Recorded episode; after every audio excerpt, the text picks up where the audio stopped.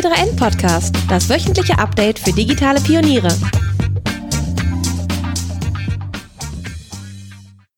Herzlich willkommen zu einer neuen Ausgabe des T3N Podcast. Wir melden uns wieder mal äh, aus dem Homeoffice mit einer Remote-Aufnahme und zu Gast ist diesmal Michael Seemann im Internet äh, vielleicht ein bisschen besser bekannt unter dem Namen MS Pro.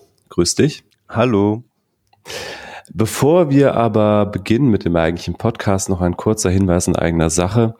Wir haben ab heute, falls ihr zumindest diesen Podcast an dem Veröffentlichungsdatum hört, nämlich am Freitag, den 17. April, haben wir einen neuen Guide äh, zum Thema Digitalisierung des Einzelhandels. Viele müssen ja gerade zwangsdigitalisieren aufgrund der Corona-Krise.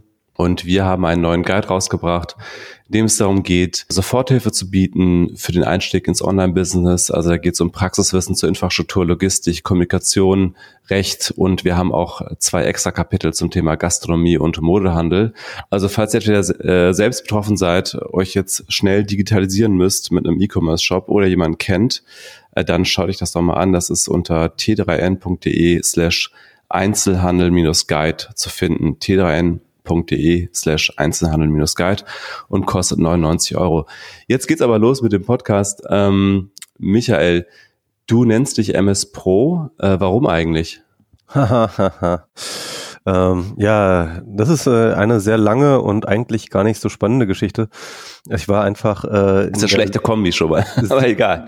Ja, es ist eine schlechte Kombi, ist ideal für einen Podcast. Nein, ich war auf jeden Fall in der siebten Klasse oder so und ähm, in meinem Umfeld fingen einige Leute an, mit Graffiti nachts loszugehen und irgendwelche Tags an die Häuserwände zu sprühen und dafür haben sich natürlich alle möglichen Leute irgendwelche Namen ausgedacht. Und äh, ich wollte das auch machen. Und dann habe ich mir halt äh, so einfach überlegt, also, warum nicht einfach die Initialen nehmen, MS, und dann irgendwie irgendwas dazu. MS ist ein bisschen kurz. Hm, was nehmen wir denn da mal? Und dann kam ich irgendwie auf Pro. Und die, der Gedanke dahinter war gar nicht mal Professional. Also ich, ich glaube, Pro war jedenfalls in meiner Welt damals noch nicht so besetzt mit Professional. Ähm, aber es war als Mö Möglichkeit zumindest irgendwie ähm, im Denkbaren. Aber mir kamen auch ganz viele andere Sachen, damit, die man damit machen könnte. Also Pro könnte ja für alles Mögliche stehen, für Produktion, für ähm, äh, Prostitution, für was ist das? ich weiß nicht, keine Ahnung. Also ich fand halt äh, äh diese die, äh, äh, dieses Pro fand ich halt einfach so universal einsetzbar, dass ich dachte, da kann ich nichts mit falsch machen. dann habe ich das sozusagen mir in der siebten Klasse ausgedacht, ich war 14 oder so und ähm, und habe dann halt so einen Text damit gemacht. Und als dann das Internet aufkam, habe ich das dann einfach immer so als äh, Nutzername benutzt, einfach immer so irgendwie. Und das hat sich irgendwie so bis heute gehalten, weil ich dann irgendwie auch so ein bisschen strukturkonservativ bin, denke ich. Ah ja, das heißt, kann man heute in deiner Heimatstadt noch Tags finden mit MS Pro? Nein. Okay, also ich muss das jetzt sagen. Äh. Es wäre jetzt auch verjährt wahrscheinlich inzwischen, oder? Wahrscheinlich, ja. Okay, das ist ja doch gar nicht so unspannend, muss ich sagen. Ähm, ich habe jetzt Unspannenderes erwartet. Ich dachte ja immer irgendwie, hat das was mit Microsoft zu tun? Microsoft irgendwas Pro, aber das äh, passt nicht so ganz, ja. Ja, MS, ich meine, ich meine ja, ich, man muss dazu sagen, ne, also es wird jetzt mal mit Microsoft auch assoziiert, aber ähm, das war, als ich in der siebten Klasse war, da war Microsoft, ähm, da war das noch eine Klitsche, die niemand kannte. Ne? Also das, mhm. ich glaube, da war gerade mal äh, die erste DOS-Version draußen oder so ein Scheiß. Ähm, hm. Und das heißt also, Microsoft war noch überhaupt kein Begriff damals. Du bist, äh, zumindest wenn man Wikipedia glauben darf, was man jetzt nicht immer ungefragt oder un unhinterfragt äh, tun darf, Kulturwissenschaftler, Sachbuchautor und Journalist. Und ähm, äh, dann steht da noch ein Satz, dass du dich als Teil einer digitalen Bohème siehst. Ähm, ich habe aber mal mir die Quelle angeguckt und so richtig geht das aus der Quelle nicht hervor, dass du dich selbst so siehst. Was war denn ähm, die Quelle? Gut, finde ich eine gute Frage. Also, äh, weißt du das? Kannst du das reproduzieren? Ähm, die Quelle war, das müsste ich jetzt nochmal live nachgucken. Ich habe mir das okay. nur so rausgeschrieben. Es war, ich glaube, es war politikdigital.de oder so. Ach, die hatten mal ewig, vor Ewigkeiten mal so ein Porträt über mich gemacht, ne? Kann genau. Ja, ja, ja, ja. Ich erinnere mich dunkel. Ja, ähm, ich meine, ja, ich glaube, das konnte man zu der damaligen Zeit irgendwie fairerweise sagen. Das war, es ist halt ein, lange her, dieses Interview. Und damals ähm, habe ich das, glaube ich, noch ein bisschen so gesehen es ist ja nicht, es ist ja nicht so, dass dieser Begriff jetzt so wahnsinnig gut gealtert wäre, glaube ich. Also ähm, ich glaube, damit kann jetzt auch niemand so richtig was anfangen. Aber ich muss sagen, damals, ähm, als ich mit dem Bloggen angefangen habe, ähm, das war so 2005, 2006. Äh, da kam dann ja auch dieses Buch eben von Sascha Lobo und Holm Frieden mhm. raus. Äh, wir nennen es Arbeit. Arbeit. Und es war halt genau, es, es traf mich halt genau in dieser Zeit, wo ich gerade mein Studium beendet habe und so ein bisschen orientierungslos war, wie es jetzt weitergehen sollte, weil ich irgendwie durch Ausschlussverfahren ganz, ganz viele Dinge bereits ja, ausgeschlossen hatte, ähm, Karrierewege, die für mich irgendwie nicht so attraktiv waren und ähm, ich nach eigentlich sozusagen mich fragte ja, was mache ich denn jetzt? Also wo, wie geht's jetzt so weiter? Und das hat mich dann schon sehr angesprochen damals das Buch und mir halt so eine äh, ansatzweise so eine Perspektive gegeben. Ähm, hey, warum machst du nicht einfach irgendwie deinen Kram im Internet und siehst halt irgendwie zu, wie du damit äh, dich finanziert bekommst? Das fand ich so als Modell erstmal attraktiv, also dass mir überhaupt mal jemand gesagt hat, dass das möglich ist. Und ähm, und damals habe ich tatsächlich äh, das im Hinterkopf gehabt, als ich mich mehr oder weniger so aufgestellt habe, wie ich jetzt bis heute stehe. Also ich glaube, es ist, wäre auch fair zu sagen, dass ich immer noch sowas bin wie ein digitale Bohem, wenn das noch ein Begriff wäre, den man heutzutage noch benutzt. Ich weiß nicht, ob das der Fall ist. Ähm, insofern äh, würde ich jetzt auch der Wikipedia da gar nicht so widersprechen. Verstehe. Also das heißt, äh, das, was du damals ausgedacht hast als Lebensmodell nach deinem Studium, wie du letztlich irgendwie ähm, dich finanzieren willst, aber auch dein Leben leben willst, das ist aufgegangen. Also du äh, hast diesen Lebensstil, ähm, du bist wahrscheinlich nie fest angestellt gewesen und du hast diesen Lebensstil aufrechterhalten.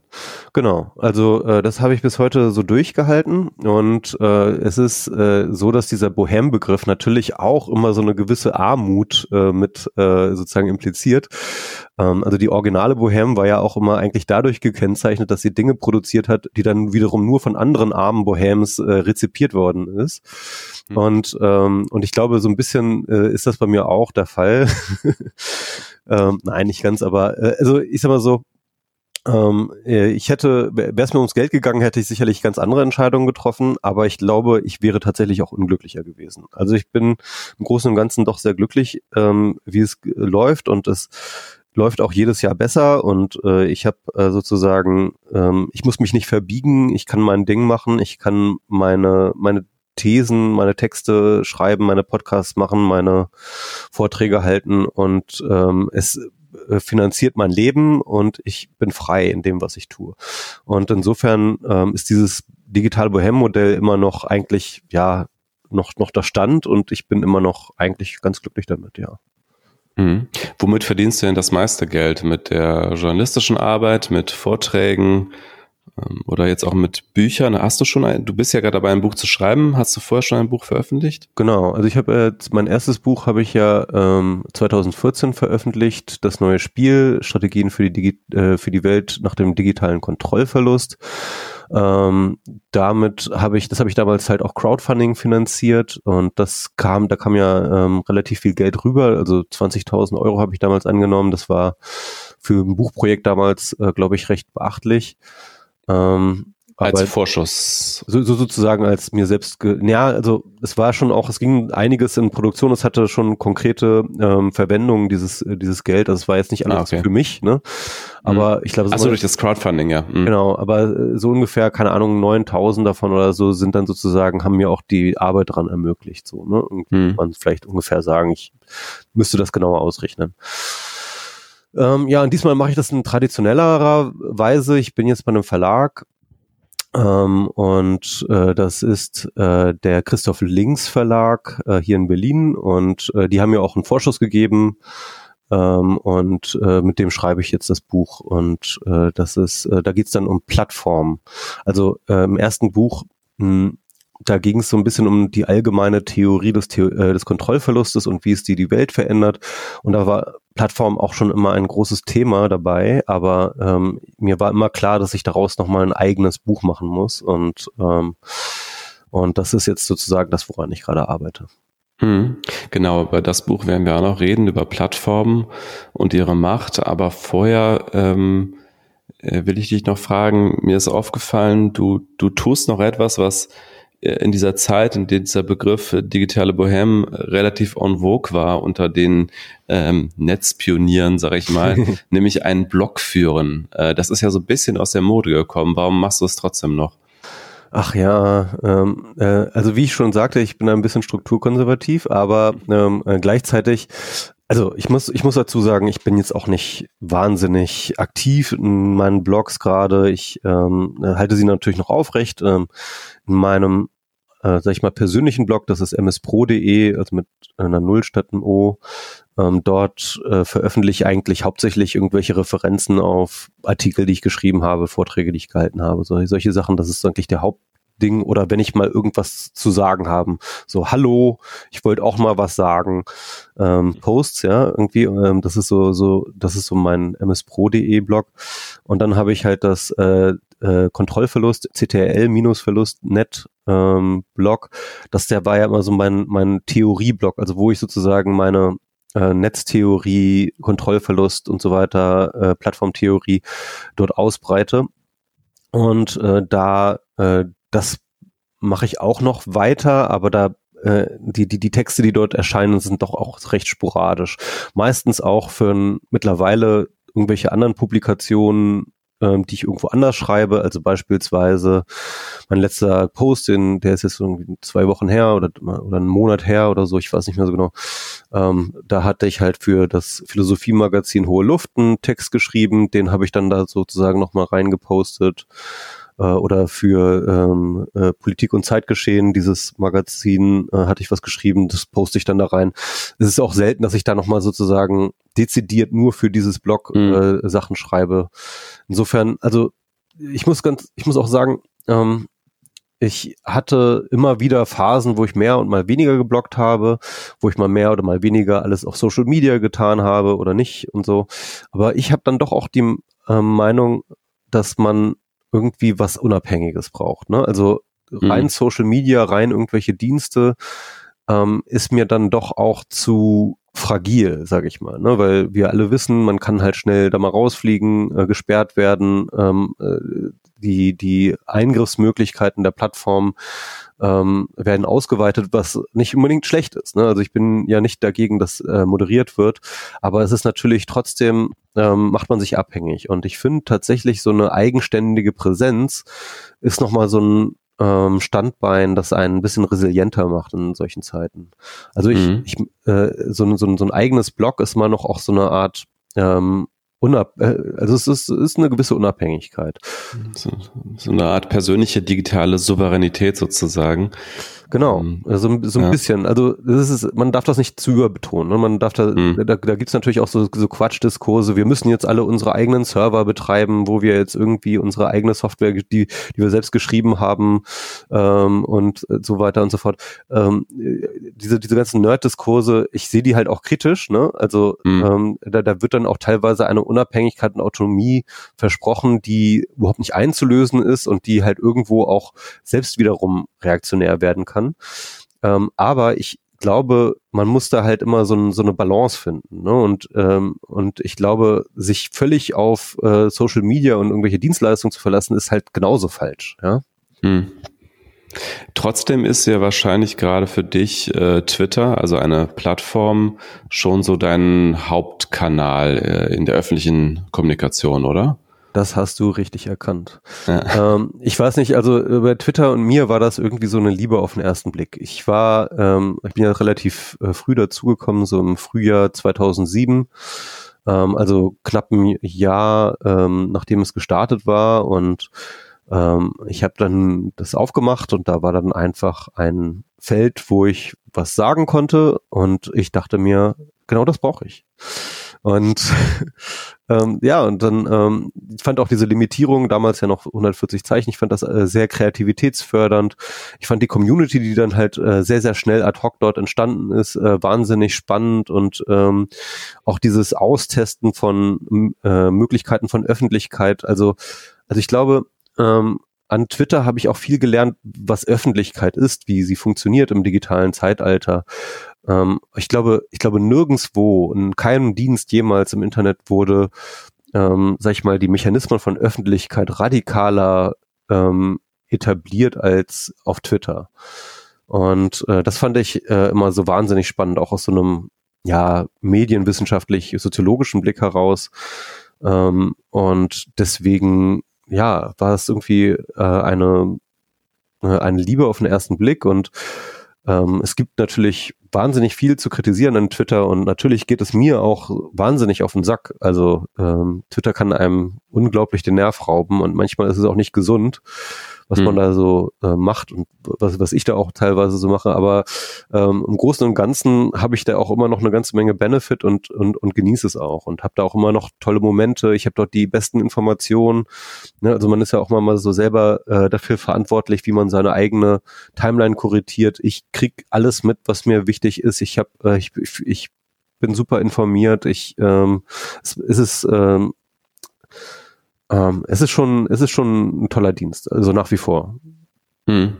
Du hast gesagt, seit Frühjahr 2007, das heißt, du bist ungefähr genau ein Jahr länger dort als ich. Ähm, äh, du hast also noch die ganz, ganz frühe Phase mitgemacht, wo das wahrscheinlich eine total eingeschworene kleine Twitter-Gemeinde war in Deutschland. Eine, eine absolute ja, im Bubble. Gegenteil, ne? Also alle Leute, die auf Deutsch getwittert hat, denen ist man einfach gefolgt. Ja. da hat man nicht weiter gefragt, so was, was für eine politische Ansicht haben die oder welche Themen interessieren die oder so. Das einfach, oh, da ist jemand, der auf Deutsch twittert. Interessant. Mal gucken, was der so erzählt. Wobei es war wahrscheinlich schon äh, trotzdem äh, ein gewisser Filter da. Ne? Es waren, glaube ich, schon diese Netzaffinen damals, die halt viel ausprobiert haben, die dann auch, was ja dann mit anderen Dingen korreliert, wie jetzt ähm, vielleicht eine eher linke Einstellung damals oder eine, zumindest liberale, oder? Ja klar, also es war natürlich ein Self-Select-Bias und der lag in allererster Linie auch auf der Blogger-Szene interessanterweise. Hm. Also ich glaube so, ähm, gerade so die Geeks und Hacker, die sind so ein bisschen eher später ähm, äh, da reingekommen. Und das waren in erster Linie halt die Leute, die halt schon einen Blog betrieben haben. Die hatten natürlich auch wiederum da eine gewisse Varietät, äh, äh, aber gerade die deutsche Blogger-Szene so in dieser Zeit war halt auch gar nicht so wahnsinnig technisch unterwegs, sondern da gab es eine ganze Menge Leute, die ähm, mit so einem gewissen ähm, amateurliterarischen Anspruch ihr, ihre, Le ihre Welt und ihr Leben beschrieben haben. Mhm. Also das war so, das war so äh, ein Großteil, sag ich mal, der deutschen Bloggers, die dann auf jeden Fall die, die ich so im Schir auf dem Schirm hatte. Und ich fand das, ähm, für die war das irgendwie, glaube ich, ja, die haben sich gleich wohlgefühlt auf Twitter, glaube ich. Das war so ein bisschen der Punkt. Aber gleichzeitig hatten natürlich kamen auch wieder neue Leute, äh, äh, die halt noch keinen Blog hatten. Dann hat sich das wiederum vermischt und und das war irgendwie sehr sehr spannend. Und dann muss man dazu sagen, dann kam dann natürlich auch gleichzeitig in demselben Jahr, also 2007, als ich dazu kam, war halt auch die ähm, erste Republika. Ne? Ähm, mhm. Das war ja 2000 im, äh, im Frühjahr 2000. Ich glaube, ich habe mich direkt nach der Republika angemeldet, weil nämlich Leute, die ich dort kennengelernt habe, schon einen Twitter-Account hatten. Ah, okay. Und das war damals so der heiße Scheiß. Und 2008 auf, äh, auf der Republika war dann, waren dann plötzlich schon alle auf Twitter, so. Mhm. Ähm, und das war, äh, das war interessant. Das heißt, es gab da so ein Community-Building sozusagen in dieser ganzen äh, Geschichte. Da kam halt viel zusammen auch, ja.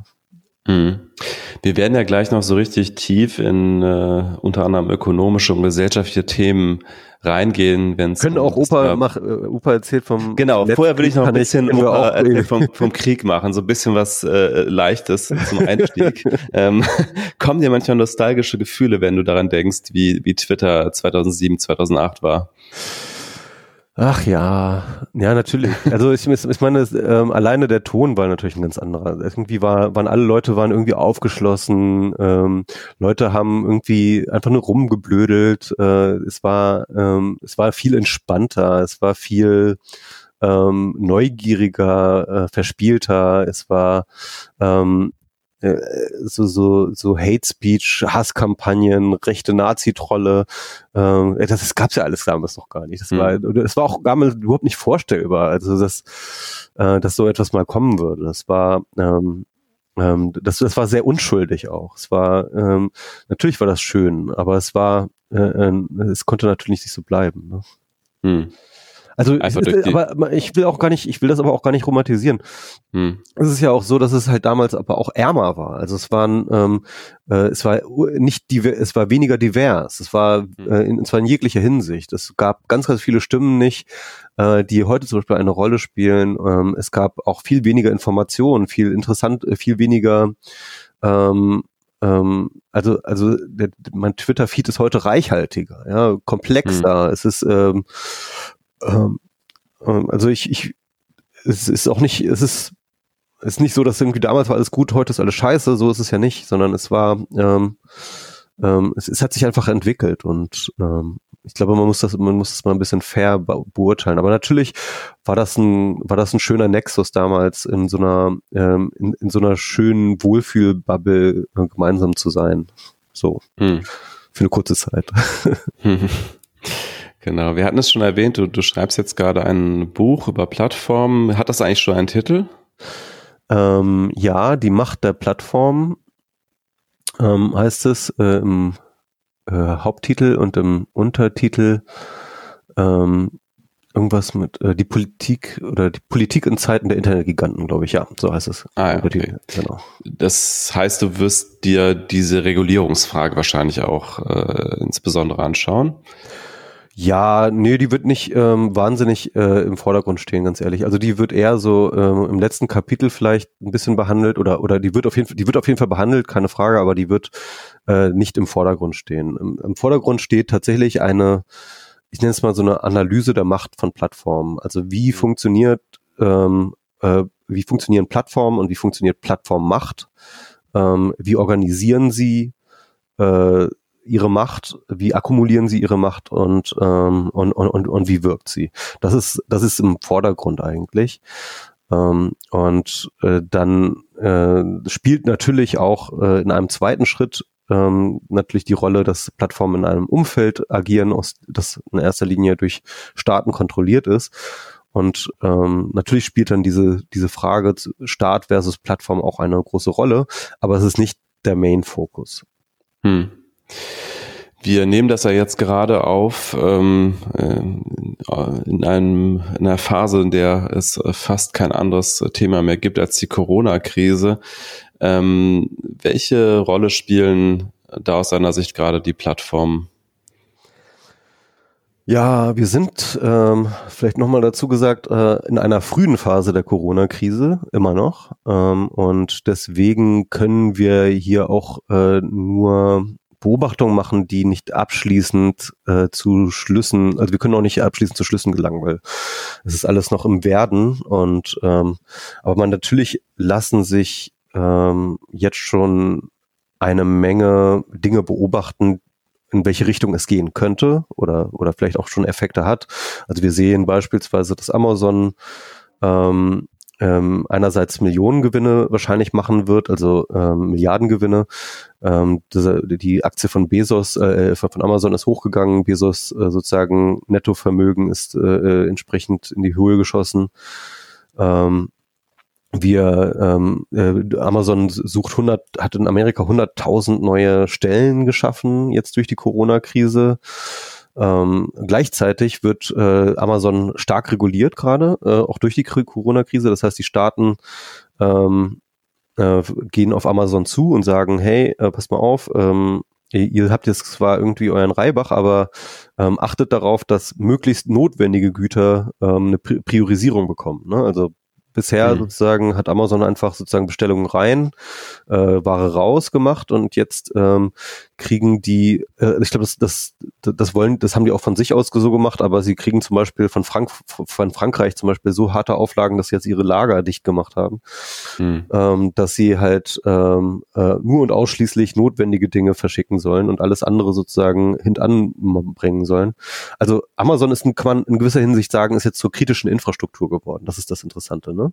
Weil jetzt, wo die ganzen Läden alle dicht sind, äh, sind plötzlich alle abhängig geworden von Versanddienstleistern und Amazon ist halt einfach ähm, mit Abstand der größte Fisch dort und äh, in gewisser Hinsicht ist es jetzt eine kritische Infrastruktur, die ähm, äh, für die jetzt, auf die jetzt ziemlich viel Verantwortung auch lastet. Ne? Ja, wir haben natürlich auch äh, Plattformen wie Airbnb, die gerade total abkacken. Ähm, auch ich glaube, Uber wird wahrscheinlich auch nicht so gut ähm, äh, sich schlagen in dieser Krise, weil Leute einfach weniger unterwegs sind und weil natürlich auch die Gefahr äh, dabei ist, dass man sich über einen Uber-Fahrer ansteckt. Ähm, es gibt sozusagen äh, verschiedenste Dinge. Ähm, gleichzeitig haben wir natürlich ähm, eine Zwangsdigitalisierung der gesamten Gesellschaft gerade, äh, und zwar in einem Eiltempo, der überhaupt nicht ähm, äh, ja, vorher abzusehen ist. Äh, da hattest du ja, glaube ich, schon in deinem Plug drauf hingewiesen. Mhm. Auf einmal müssen alle Prozesse digital laufen, alles muss ähm, alles muss äh, nicht, darf nicht mehr ortsgebunden sein. Die Leute äh, arbeiten im Homeoffice. Äh, wir merken gerade, dass der Netzausbau doch irgendwie äh, ähm, viel zu schleppend ähm, stattgefunden hat.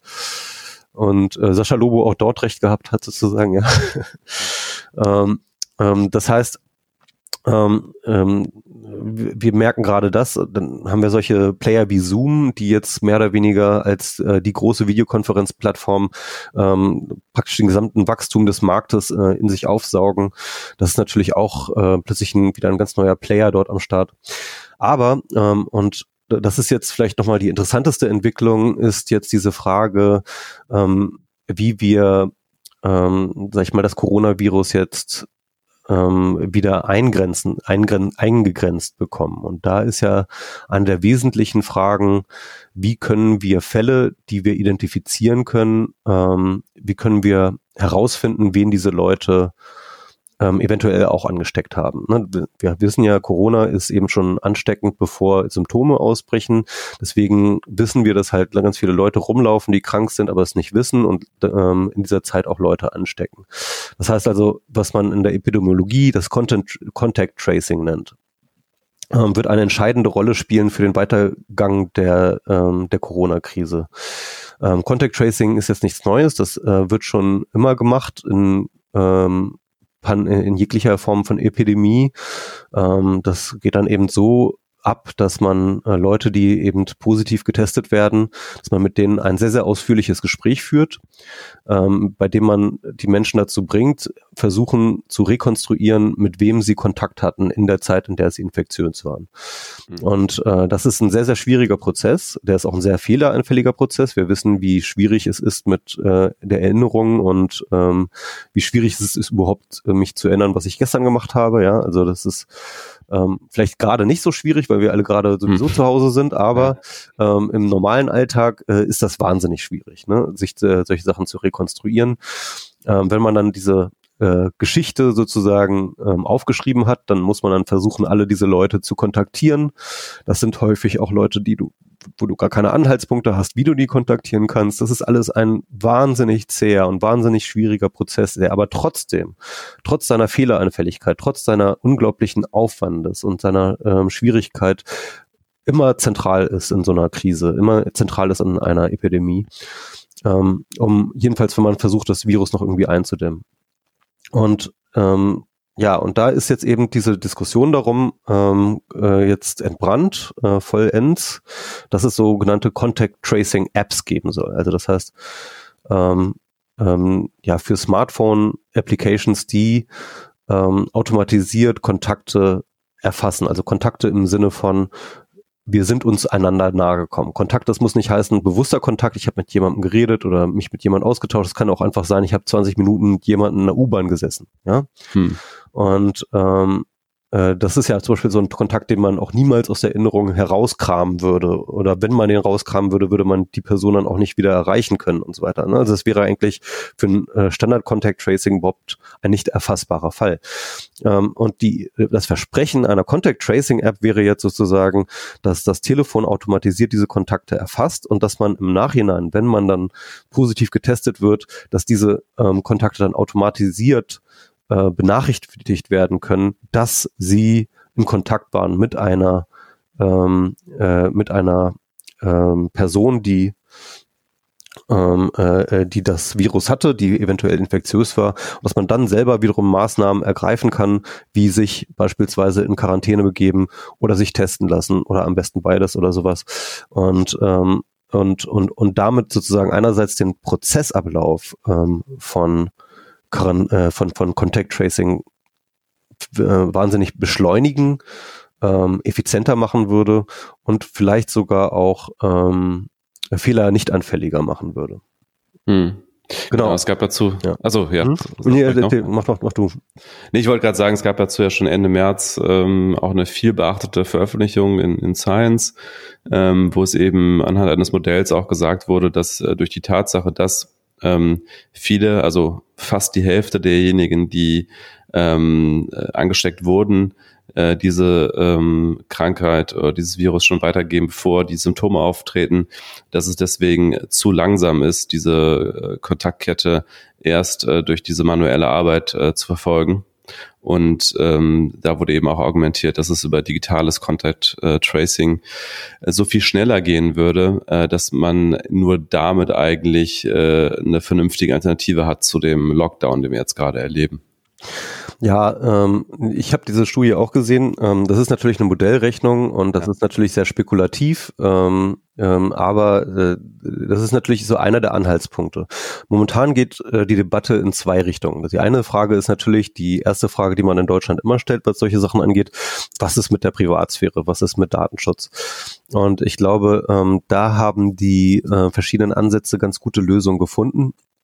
Ähm, also das, äh, es gab diese, diesen Vorschlag des PEP-PT, ähm, einer ähm, ja, ein, ein Zusammenschluss von verschiedenen Institutionen, ähm, das ähm, ähm, das Heinrich-Herz-Institut zusammen mit dem Robert-Koch-Institut und noch ein paar Universitäten und so, so eine europäische, ähm, ein europäisches Framework dafür zu arbeiten, wie man ein äh, Privacy äh, äh, Preserving, wie sie es nennen, also einen Privatsphäre sichernden Ansatz für Contact Tracing machen können. Und da gibt's halt, ähm, und da haben die eigentlich äh, ganz gute Konzepte ähm, äh, beschrieben, wie tatsächlich man die Daten alle anonymisiert machen kann, wie man die Sammlung der ähm, äh, der, äh, der Kontakte halt dezentral organisiert und erst sozusagen zentral organisiert, wenn man tatsächlich im Infektionsfall Leute benachrichtigen möchte. Ähm, äh, das sind ganz gute Konzepte zusammengekommen. Das Interessante ist jetzt aber, dass ähm, diese Studie, von der du gesprochen hast, die spricht ja davon, dass wir ähm, das wirklich effektive ähm, Maßnahmen, also so wirklich effektiv würde so eine, so eine App erst funktionieren, wenn so 60 Prozent sie nutzen würde. Hm. Jetzt muss man sich überlegen, ähm, welche App wird heutzutage 60 Prozent genutzt? Ja, ich glaube, es gibt gar keine App, die momentan zu 60 Prozent auf allen Smartphones ist. Also nicht mal hm. WhatsApp oder What's, Facebook. WhatsApp, ja, hätte ich jetzt gesagt. Also weiß ich jetzt nicht, aber. E eventuell. Wahrscheinlich ist WhatsApp, mhm. ähm, zumindest im deutschen äh, Raum, wahrscheinlich hätte, hätte, äh, hätte die meisten Chancen da drauf, aber ähm, äh, ich glaube, selbst dort haben wir keine, äh, keine 60 Prozent. Also es ist, es ist ein, also 60 Prozent ist schon fast, ist, ist schon fast eigentlich alle, ja. Ähm, alle, die man kennt, weil man muss, muss überlegen, wahrscheinlich wahrscheinlich gibt es so 60 Prozent der Leute wissen überhaupt, dass sie Apps auf dem Smartphone installieren mhm. können. Mhm. Ja. Also ich kann mir gut vorstellen, dass ein Großteil der Leute mit dem Smartphone nicht mal wissen, dass es sowas wie Apps gibt, die man da installieren ja, kann. Wobei ja, häufig haben sie dann irgendwelche Kinder oder Enkel oder so, die das dann auch für sie machen im Zweifel. Ne? Ja, das ist dann vielleicht auch nochmal die Sache. Aber auf jeden Fall, ich sag mal so, es ist ähm, ähm, 60 Prozent ist ein wahnsinnig hoher Schwellenwert, ja, den man erreichen muss. Es gab ähm, eine solche Content Tracing App auch bereits schon im Einsatz, und zwar in Singapur. Ähm, und dort kam das aber wohl über 15 Prozent Installationsbasis nicht hinaus. Ähm, ich weiß, es ist, glaube ich, schwierig zu sagen. Ähm, Singapur kommt ja vergleichsweise gut zurecht mit den Corona-Fällen. Die haben das in einigermaßen eingedämmt gekriegt, wie viele asiatische Länder. Ähm, und wie in vielen asiatischen Ländern spielt auch Technologie und Überwachungstechnologie halt eine große Rolle in deren ähm, Ansatz, äh, diese äh, Krise in, in Griff zu bekommen. Welche Rolle jetzt konkret diese Contact Tracing App dort spielt, ist schwierig zu sagen. In einem Artikel, den ich gelesen habe, war zumindest gesagt worden, dass die händischen Contact Tracern, also die, von denen ich vorhin sprach, die eben ähm, händisch äh, die äh, Änderung rekonstruieren und die dann ähm, und die dann die Leute anrufen, dass die, ähm, wenn sie sozusagen die Möglichkeit haben, auf diese App zuzugreifen, dass die dann schon sehr hilfreich ist. Einfach, einfach mhm. sozusagen, weil sie Anhaltspunkte liefert, wo derjenige gewesen ist und wie und welche mit wie vielen Leuten, wo er mit wie vielen Leuten zusammen war und so. Also ähm, es ist eher sozusagen als Unterstützung des händischen Contact Tracing ähm, wird, da, wird da die Rolle eigentlich eher beschrieben.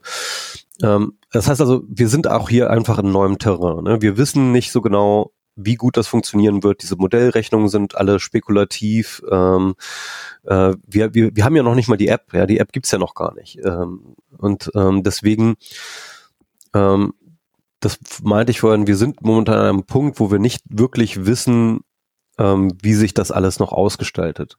Aber ähm, eine Sache ist jetzt, glaube ich, innerhalb dieses Contact Tracing Debatte relativ offensichtlich geworden, nämlich die wahnsinnig, wahnsinnig zentrale Rolle der Betriebssystemhersteller, also Google und Apple in dem Fall, ne? also diejenigen, die die ähm, äh, Smartphone-Betriebssysteme herstellen. Es hat sich zum Beispiel schon in der vorherigen Debatte gezeigt, dass äh, die Apple-Geräte, die iOS-Geräte nur dann effektiv Contact Tracing machen können, wenn die Contact Tracing App ständig im Vordergrund läuft. Ähm, einfach aus Sicherheitsgründen haben die sozusagen ihr Bluetooth-Signal, also äh, die, die, der Austausch funktioniert über Bluetooth, ähm, hat ähm, Apple diesen Zugang dazu sehr, sehr restriktiv gestaltet und nur Apps, die im Vordergrund laufen, können sozusagen einfach mal so in die Gegend lauschen und irgendwelche ähm, ähm, ja, äh, Signale auffangen. Und wenn sie im Hintergrund sind, passiert, funktioniert das schon gar nicht mehr. Und das heißt, dann würde auch das Contact Tracing nicht funktionieren. Deswegen dann eben PEP-PT auch schon relativ früh, also die Leute, die hinter PEP-PT stehen, die waren dann auch relativ früh schon im Gespräch mit Apple. Und jetzt ist es aber passiert, dass eben Google und Apple mit einem gemeinsamen Vorstoß an die Öffentlichkeit getreten sind und eine gemeinsame API fürs Contact Tracing vorgestellt haben. Also ein API, ne, als äh, Application Programming Interface, ein, eine Schnittstelle, ähm, auf die andere Apps dann wiederum aufsetzen können. Und äh, das Interessante ist eben einerseits diese Kooperation zwischen diesen beiden, ja, man kann sagen, in, ähm, Netzgiganten oder Betriebssystemgiganten, hm. ähm, die eine gemeinsame Schnittstelle äh, jetzt bereitstellen, um darauf Systeme aufbauen zu können. Und äh, wenn man sich das anschaut, dann ist das halt auch alles sehr, sehr ähm, also ich glaube, ähm, ich, ich habe das jetzt nicht ähm, sozusagen professionell verifizieren können, aber von den Konzepten her ist das sehr, sehr nah dran an PEP-PT und sollte eigentlich auch sozusagen innerhalb dieses PEP-PT-Frameworks ähm, ähm, lizenzierbar sein. Ähm, aber natürlich, und da zeigt sich dann eben die Macht der, der, der Plattform, haben sie einfach sozusagen ähm, durch ihren Vorschlag oder durch ihre API jetzt einfach mal die Macht ähm, zu bestimmen, wie sowas aussieht. Also an Apple und Google kommt jetzt einfach auch nie, und an diesem Vorschlag und an dieser mhm. API kommt jetzt auch niemand vorbei, der jetzt Contact Tracing machen will. Es ist ja auch so, dass äh, nur Apple und Google in der Lage wären, diese App zum Beispiel einfach mal mit einem Betriebssystem-Update einzuspielen und dann eben die Leute zu fragen, ob sie jetzt teilnehmen wollen oder nicht. Also damit käme dann man vielleicht auf 60 Prozent. Genau, das ist so ein bisschen auch das Dilemma, ne? weil ähm, äh, wahrscheinlich ist das auch der einzige Approach, also der einzige äh, Ansatz, ähm, so eine App auszurollen, der wirklich auch Chancen hätte, auf diese 60 Prozent zu kommen. Ne? Hm. Wäre ich jetzt, äh, wäre jetzt meine, äh, meine Einschätzung. Also ich glaube, selbst wenn wir jetzt, äh, wenn jetzt das Robert-Koch-Institut irgendwie eine App rausbringt, wir haben ja letztens eine App rausgebracht, das war ein riesengroßes PR-Desaster. Ja, die Datenspende-App, ja. Die Datenspende-App, äh, das war nicht so gut schlau gemacht. Ähm, ähm, oder wer auch immer, also selbst irgendwelche super vertrauenswürdige Organisationen oder NGOs würden jetzt so eine App rausbringen. Ähm, ich glaube, klar, würden sich ganz, ganz viele Leute hinrennen und sich diese ähm, äh, App installieren. Ich würde das auf jeden Fall sofort machen. Hm. Aber, ähm, äh, aber ich glaube, da auch nur über zehn Prozent zu kommen, ja, ist eine wahnsinnige Herausforderung. Muss man hm. einfach, das muss man einfach so sagen. Also, ähm, also wirklich zehn Prozent des Smartphone-Marktes abzudecken, das ist, ähm, das ist das, äh, damit hast du eigentlich in der Startup-Welt hast du ein Unicorn, ne? Also dann, dann kannst du, dann kannst du, äh, dann kriegst du Milliardeninvestitionen. Ähm, wenn du die Chance hast auf zehn Prozent Smartphone-Abdeckung. Hm. Also äh, das sind diese Relationen, die wir reden müssen. Ne? Und irgendwie 60 Prozent, wie gesagt, kommerzielle Ansätze, ähm, äh, das ist echt super schwierig und äh, deswegen ja, also so eine äh, ins Smartphone integrierte, ins Betriebssystem integrierte Version äh, halte ich jedenfalls auf die kurze Dauer für die einzige Möglichkeit, tatsächlich ähm, so eine Abdeckung von 60 Prozent hinzubekommen. Hm. Du hast dich ja ein bisschen mit dem Thema beschäftigt und ähm, ich habe das Gefühl, dass da immer noch sehr viel Verwirrung da draußen herrscht über diese ganzen verschiedenen Apps. Also erstmal die erste Verwirrung war natürlich, als das Robert Koch Institut diese Datenspende-App rausgebracht hat, dass viele sich erstmal gefragt haben, ist das jetzt die App, über die wir die ganze Zeit reden, diese Tracing-App? Und die Antwort ist eben nein, das ist was anderes. Ähm, da geht es ja darum, dass ähm, Smartwatch-Daten genutzt werden, um sozusagen ernährungsweise äh, zu bestimmen, wo Symptome von Covid-19 auftreten, wo sie gehäuft auftreten, geografisch und daraus dann Schlüsse zu ziehen äh, seitens des Robert-Koch-Instituts.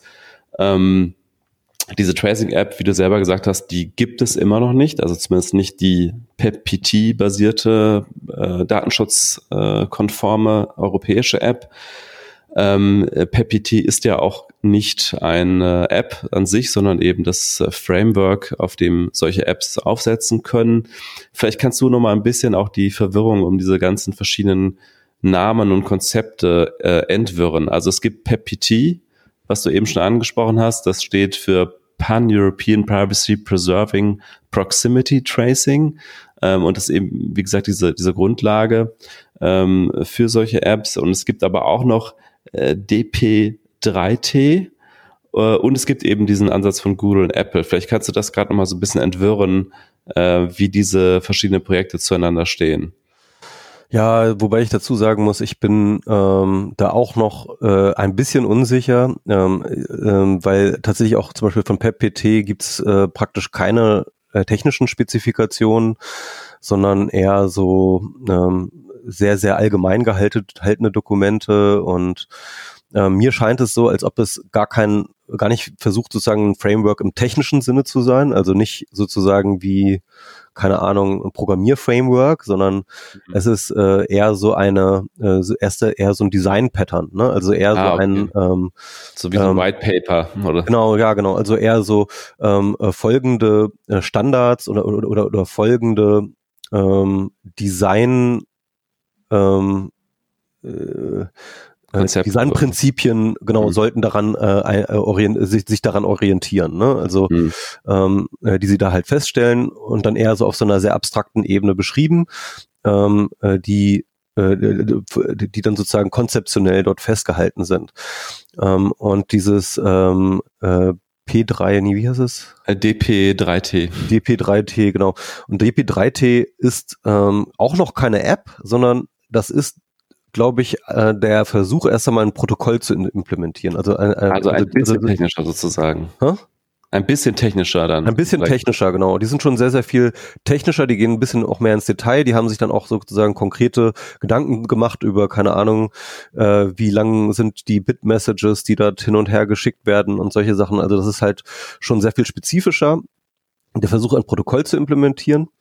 Ähm, ähm, ich weiß nicht, inwieweit das jetzt, ähm, also ich glaube, das ist, das ist zumindest, ich glaube, das ist ein, ein Protokoll, das eben auf diesem PEP-PT ähm, Framework basiert und versucht sozusagen ähm, die Ideen und Konzepte dort in ein konkretes Protokoll zu gießen. Ah, okay. So, das ist so ein bisschen ähm, der Zusammenhang. Und was ähm, Apple und Google machen, mir ist nicht bewusst, dass sie sich jetzt konkret ähm, in ihrem Paper auf PEPT beziehen, aber im Großen und Ganzen sieht man doch dort die Konzepte ausgestaltet.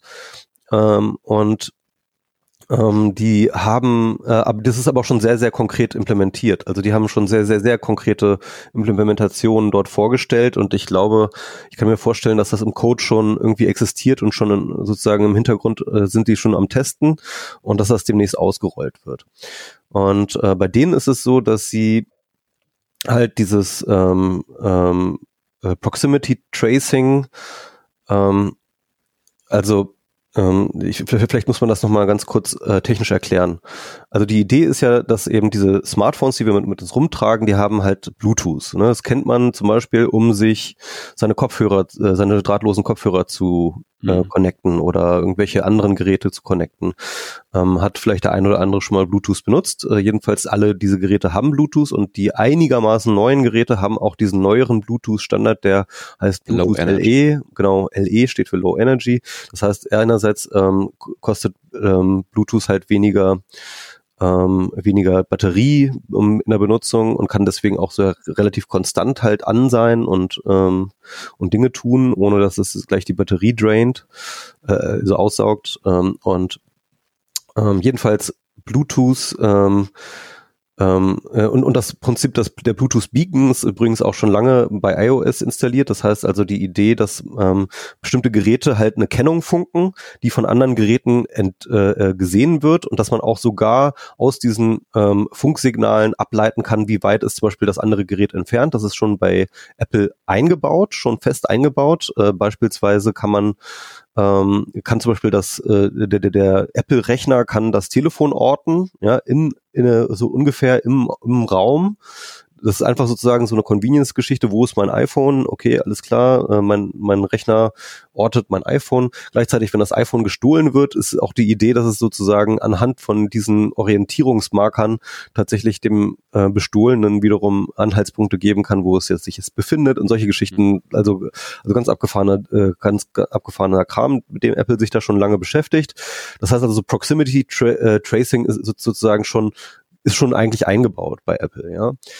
Ähm, und jetzt ist eben die Frage, wie man das eben datenschutzkonform äh, und privacy preserving macht. Ähm, und da ist eben die Idee zu sagen, dass diese Geräte ähm, halt auch so eine Art Identifikationsnummer senden, die aber ständig ausgetauscht wird.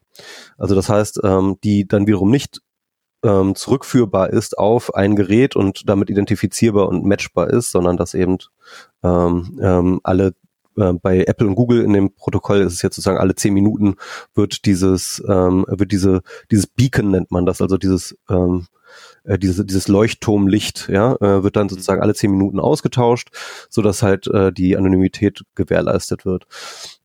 Und das Ganze funktioniert eben dadurch, dass äh, über so kryptografische Mecha äh, Verfahren ähm, der, der äh, die Geräte haben auf dem Gerät selber ähm, einen, einen sogenannten Key, einen, einen Krypto-Key, aus dem dann wiederum Tageskeys abgeleitet werden, sozusagen kryptografisch, ähm, aus denen dann wiederum die Beacons ähm, generiert werden. Und der Tageskey wird halt auch jeden Tag geändert und wenn ich dann ähm, sozusagen positiv getestet werde auf Covid-19, dann kann ich einfach alle die Tageskeys äh, auf den Server schicken von den Tagen, an denen ich infektiös war und äh, diese Tageskeys landen dann eben bei den anderen Telefon, äh, äh, Telefonen. Und die können dann wiederum mit diesem Tageskey ähm, die eingesammelten Beacons überprüfen, ob die dazu matchen, sozusagen. Mhm. Ja? So dass die dann halt wissen, ähm, okay, ähm, ich war anscheinend äh, an dem und dem Tag, äh, hatte ich eine Berührung oder hatte ich eine, einen Kontakt mit einem Infizierten. Genau. Das ist so ein bisschen die, die, die, die, die, der technische Hintergrund. Mhm. Ja, jetzt haben wir ganz lange über, über Corona-Apps schon gesprochen. Ich wollte eigentlich mit dir noch über das Thema digitaler Kapitalismus auch sprechen, was ja auch ein Thema von dir ist. Du hast ähm, 2018 einen äh, Vortrag gehalten, fünf beunruhigende Fragen an den digitalen Kapitalismus. Äh, sehr sehenswert, äh, habe ich mir auch komplett gegeben. Ähm, ich würde sagen, da wir jetzt schon so einen großen Teil jetzt über, über die Apps gesprochen haben, würde ich den Teil jetzt ein bisschen kürzer fassen, aber trotzdem ähm, will ich dich noch dazu ein bisschen was fragen.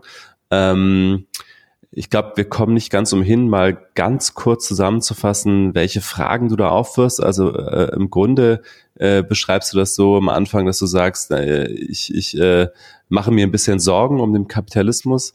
Äh, ist das denn überhaupt noch ein Kapitalismus?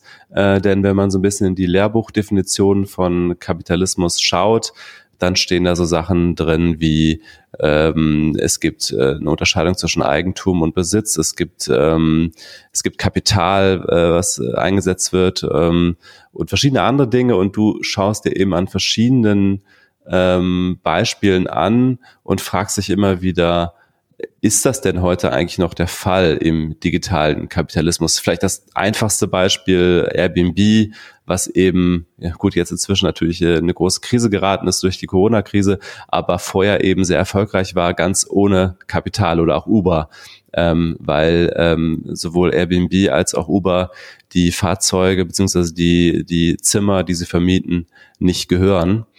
Ähm, und ich würde dich jetzt erstmal gerne als erstes fragen, was ist denn für dich eigentlich der passende Begriff für das Wirtschaftssystem, in dem wir gerade äh, global leben. Ist das digitaler Kapitalismus? Ist das Plattformkapitalismus oder Immaterialgüterkapitalismus? Wie würdest du das System griffig beschreiben?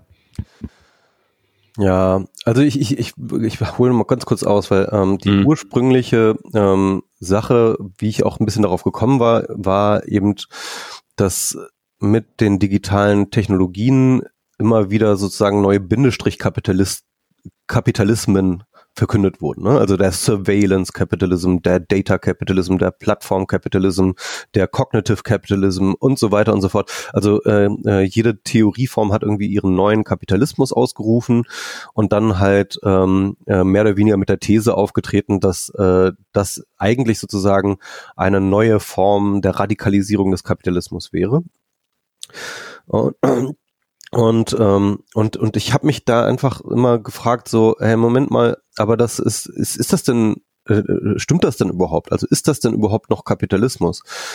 Ähm, ich finde, es gibt immer so eine, ähm, so, so eine ähm, so ein Reflex in der Linken, immer sozusagen alles auf den Kapitalismus zu schieben. Ne? Also, der, also mhm. immer, wenn wir etwas Böses sehen, dann ist es der Kapitalismus.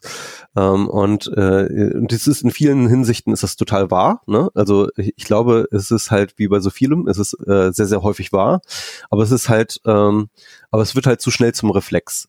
Ne? Und, ähm, und wenn es zum Reflex wird, dann wird es nicht mehr ähm, dann, dann, dann werden die Nuancen gehen dann vorhand, äh, vorbei und dann versteht man auch nicht mehr, wenn beispielsweise so ein qualitativer Umschwung stattfindet.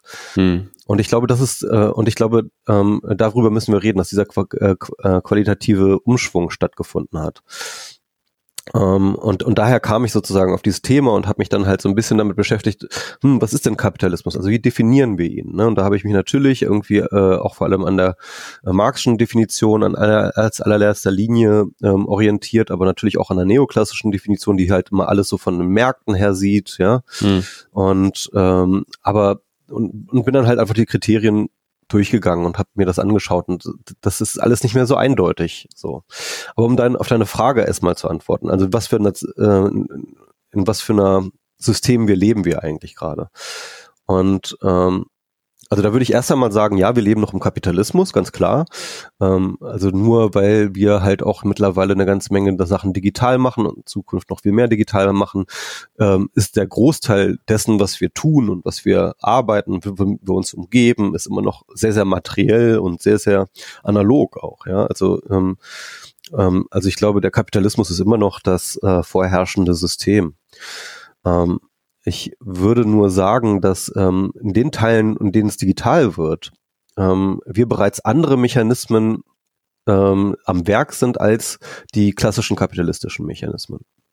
Die klassischen kapitalistischen Mechanismen basieren ja eben äh, darauf, dass ähm, sozusagen Eigentum an Produktionsmitteln ähm, ähm, sozusagen so so so der das das Key-Moment ist, also, also sozusagen eigentlich sozusagen der Macht, das Machtmoment ist, mit dem man äh, alles andere strukturiert. Ja? Hm. Also derjenige, der über die äh, Produktionsmittel verfügt, kann eben ähm, die anderen Leute dazu bringen, halt für ihn Arbeit zu leisten, ähm, äh, indem man ihn Lohn zahlt und solche Geschichten.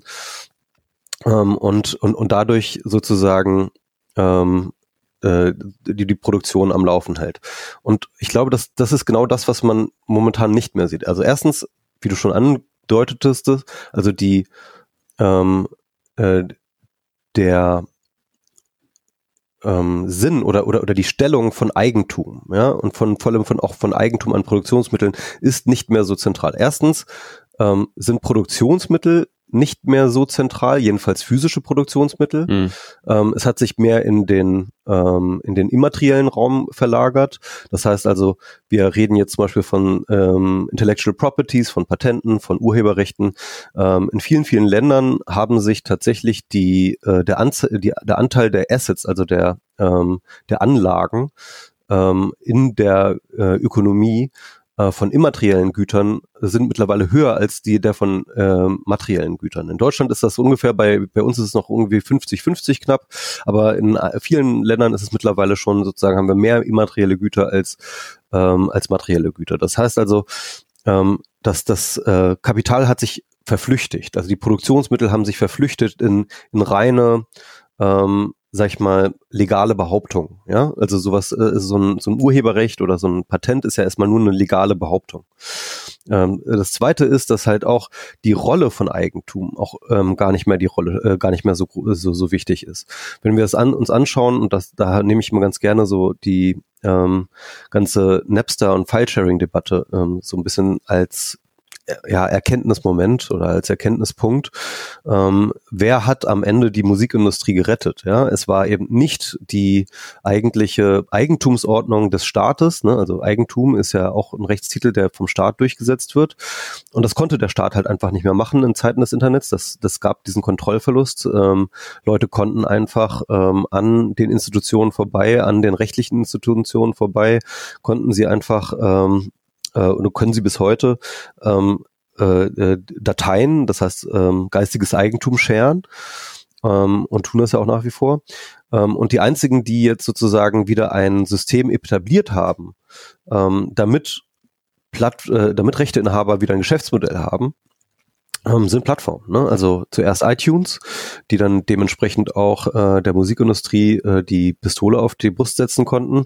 Äh, heutzutage Spotify, ähm, äh, andere Dienstleistungen und äh, andere Plattformen, ähm, die äh, im Endeffekt in erster Linie dafür da sind, ähm, ja, immaterielle Güter oder wie man das nennen möchte oder immaterielle Dinge äh, künstlich zu verknappen. Ne? Also es sind eigentlich Kontrollinstitutionen, Plattformen sind eigentlich Kontrollinstitutionen, ähm, um äh, nicht knappe Dinge knapp zu machen. Ähm, Genau. Wobei ja im Falle von den Musikdateien es durchaus so ist, dass man immer noch theoretisch sich dazu entscheiden kann, ähm, auf illegale Angebote zuzugreifen. Es ist nur einfach so, dass die legalen Angebote inzwischen so bequem sind und auch so günstig. Also dann zahle ich halt einen Zehner bei Spotify im Monat dafür, dass ich alles einfach hab ähm, und muss dann nicht halt irgendwie meinen BitTorrent anwerfen und immer die neuesten Dateien runterladen. Das ist halt, äh, ich meine, so richtig verknappen tut Spotify das Angebot ja in dem Sinne nicht, weil äh, ich kann ja nach wie vor mich dazu entscheiden, was Illegales zu nutzen. Nee, ähm, ja klar, also ähm, sie machen natürlich einen Trade-off, ne? Also sie sagen halt, ähm, ähm, ähm, also was, was ja die Musikindustrie ganz lange nicht geschafft hat, ne? Als sie, also sie haben ja schon auch durch den Napster-Schock damals, also Napster war das ähm, äh, der, die erste ähm, sehr, sehr populäre File-Sharing-Plattform für Musik. Mhm. Habe ich ähm, auch noch mitbekommen, ja. Ja, genau. Also die, die halt die Musikindustrie sozusagen an den Rand des Wahnsinns getrieben hat und vor allem an den Rand des Bangkoks. Ähm, und da hatten sie schon eigentlich gelernt, dass sie eigentlich ein legales Angebot im Internet machen müssen. Ne? Das, das war ihnen damals schon klar.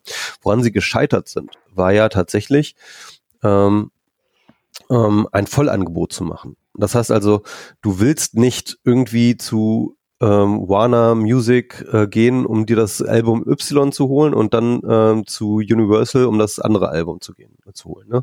Also äh, das ist halt ähm, äh, aus dieser Denke heraus sind aber diese Unternehmen entstanden. Mhm. Und es war völlig unmöglich für die, sozusagen gemeinsam zu kooperieren, um dann irgendwie eine gemeinsame äh, Plattform aufzubauen. Und, äh, und, und äh, das ist nämlich das Wichtige, du brauchst einen Vollkatalog. Ja? Und das sind so ein bisschen diese Netzwerkeffekte, von denen wir im Internet immer sprechen. Mhm. die halt ähm, sozusagen ähm, äh, darin bestehen, dass je mehr ähm, mögliche Connections du anbieten kannst als Anbieter, desto wertvoller oder, oder ähm, sagen wir mal, nützlicher wird dein Dienst. Ja? Also bei Facebook sind die Leute, weil sie dort ähm, ihre Freunde finden. Ja, sie sind bei WhatsApp, weil dort ihre Familie ist. Sie sind ähm, äh, auf Amazon, weil sie dort alle ähm, äh, alle Dinge finden. Sie sind auf äh, iTunes gegangen damals, weil sie dort alle Musik gefunden haben. Und sie sind jetzt mhm. bei Spotify, weil sie dort alle Musik gefunden haben. Und ähm, und und diese ähm, und, und diese Macht ähm, des sag ich mal, vollen Graphen, nenne ich es mal, also dieses, dieses, dieser, dieses vollen Netzwerkverhältnisses zwischen allen Dingen. Hm. Das ist eigentlich sozusagen die Quelle der Macht von Plattformen. Und ähm, im Endeffekt ähm, ist es so, dass äh, du natürlich diesen Verknappungsmechanismus, von dem, von dem ich gesprochen habe, musst du mit diesem Vollangebot immer kombinieren, damit das, ähm, damit das funktioniert. Also du brauchst sozusagen beides Zuckerbrot und Peitsche, kann man sagen, ja. Mhm. Du brauchst sozusagen einerseits das Vollangebot, um die Leute reinzulocken, aber gleichzeitig sozusagen die Kontrollinfrastruktur, um ihnen ähm, das Angebotene wiederum ähm, nur unter einer bestimmten Bedingung geben zu können. Ne? Also mhm. Bedingungen stellen zu können. Sei es eine Transaktion auszulösen, sei es dir Werbung anzuhören ähm, oder ein Abo abzuschließen oder wie auch immer. Also das ist so ein bisschen das Geschäftsmodell der Plattform. Das heißt also, ähm, du versuchst einen bestimmten Interaktionszusammenhang zu monopolisieren, indem du möglichst der Einzige bist, der ein Vollangebot ähm, dieses Graphen stattfinden lassen kann. Und dann kannst du sozusagen die Nutzung dieses Angebotes unter eine Bedingung stellen, mit der du dann dein eigentliches Geld verdienst. Mhm. Und das Interessante ist, dass halt äh, in dem Zusammenhang ähm, Eigentum keine oder nur eine untergeordnete Rolle spielen. Ne? Also wir hatten jetzt ähm, äh, das, das Beispiel äh, iTunes ist relativ straightforward. Wir, es gibt sozusagen so ein, ne, irgendwie Rechteinhaber. Es gibt Leute, die können dann ihre Rechte an Songs irgendwie weitergeben an iTunes, dass sie das weiter verkaufen und so weiter. Und sofort hat man einen legalen Prozess, den man halt abbilden kann durch so eine Plattform. Ähm, und äh, damit ist dieses Plattformthema mehr oder weniger, finde ich, ähm, relevant geworden. Aber ähm, ähm, dieses Eigentumsverhältnis ist nicht konstitutiv für dieses Plattformding. Wenn wir uns zum Beispiel Facebook anschauen können, Facebook hat all unsere Daten und ähm, benutzt diese Daten, um dann wiederum Werbevermarkter ähm, deren Kampagne zu steuern, ne? irgendwie mhm. ähm, äh, uns mit Werbung zu beballern und eben die äh, feingranular zu targeten und so weiter und so fort anhand unserer Daten, anhand unserer äh, Profile dann kann man auf jeden Fall festhalten, legal gesehen haben, hat Facebook überhaupt keine Eigentumsrechte an unseren Daten. Das hat sie, äh, es ist einfach nicht so. Haben sie nicht, ne? Das mhm. heißt also, äh, sie vermarkten etwas, woran sie gar kein Eigentum haben. Aber das ist auch völlig egal, weil das Eigentum spielt einfach in dem Plattformmodell keine Rolle mehr. Hm. Sie haben, sie sind die einzigen, die ähm, dieses Wissen haben und zugänglich machen können. Und das ist das Einzige, was zählt. Und die Kontrollmechanismen, die sie dafür in ähm, äh, ins Werk setzen, sind eben keine externen, sind nicht, ist nicht der, das Gewaltmonopol des Staates, auf das sie zurückgreifen müssen, sondern das sind eigene Infrastrukturen, die sie gebaut haben. Das heißt also mit anderen Worten, ähm, das gesamte Geschäftsmodell von Plattformen basiert auf Mechanismen, die außerhalb ähm, der kapitalistischen Ordnung stehen. Ähm, was den wenigsten ja bewusst ist, ist äh, eben dieses wesentliche Eigentum, ist, dass das der Kapitalismus weniger auf Märkten beruht als auf dem Staat. Ne? Also ähm, der Staat ist derjenige, der Eigentum garantieren kann. Hm, Ohne du meinst Staat, jetzt die juristische Durchsetzung der, der Marktmechanismen sozusagen? Ja, überhaupt äh, Eigentum als sozusagen mhm. äh, die Grund, ähm, genau, also da kann ich vielleicht nochmal ganz kurz ähm, ins Detail gehen. Es gibt eben diese schöne Kapitalismusdefinition von Gunnar Heinsohn und Otto Steiger, die eben äh, den ähm, Kapitalismus als ein System, als Eigentumsordnung verstehen. Das hört sich mal einfach an, ist aber ähm, interessant, wenn man sich es genauer betrachtet, nämlich ähm, anhand der Unterscheidung zwischen Eigentum und Besitz. Ne? Also Besitz ist halt ähm, eine direkte Ausübung von ähm, Verfügungsmacht. Ja? Also wenn ich, äh, wenn ich dir beispielsweise mal mein Telefon in die Hand gebe, ja, dann hast du halt so eine Verfügungsmacht darüber. Dann kannst du mit dem Telefon machen, was du willst. Jedenfalls, wenn du es entsperrt bekommst, ähm, ähm, dann hast du sozusagen direkte Verfügungsmacht. Dann bist du im Besitz dieses Telefons. Aber das heißt nicht, dass du ein Eigentum an dem Telefon hast. Das Eigentum habe immer noch ich und dann kann ich halt einfach zum Polizist gehen und sagen, hallo Herr Polizist, der Herr hat mein Telefon, können Sie bitte dafür sorgen, dass ich es wieder bekomme. Und dann haut der Polizist dir mit einem Knüppel auf den Kopf und dann gibst du es mir wieder. So, das ist so diese Idee von Eigentum ist eine ist eine sehr abstrakte. Es ist ein Rechtstitel. Es ist ein, mhm. ein es ist ein rein ähm, behaupteter Anspruch, der nur deswegen ähm, Realität Realitätskonsequenzen hat, weil es eine externe Macht gibt, nämlich den Staat, der dann diese Eigentumsrechte im Zweifelsfall durchsetzt. Ja, und ähm, wenn wir uns das anschauen, bevor wir einen Kapitalismus hatten, in der Feudalordnung oder ähm, vielleicht sogar noch viel früher irgendwie in der Stammesgesellschaft oder so etwas, da gab es sowas nicht. Da gab es keinen Staat und da gab es auch kein Eigentum.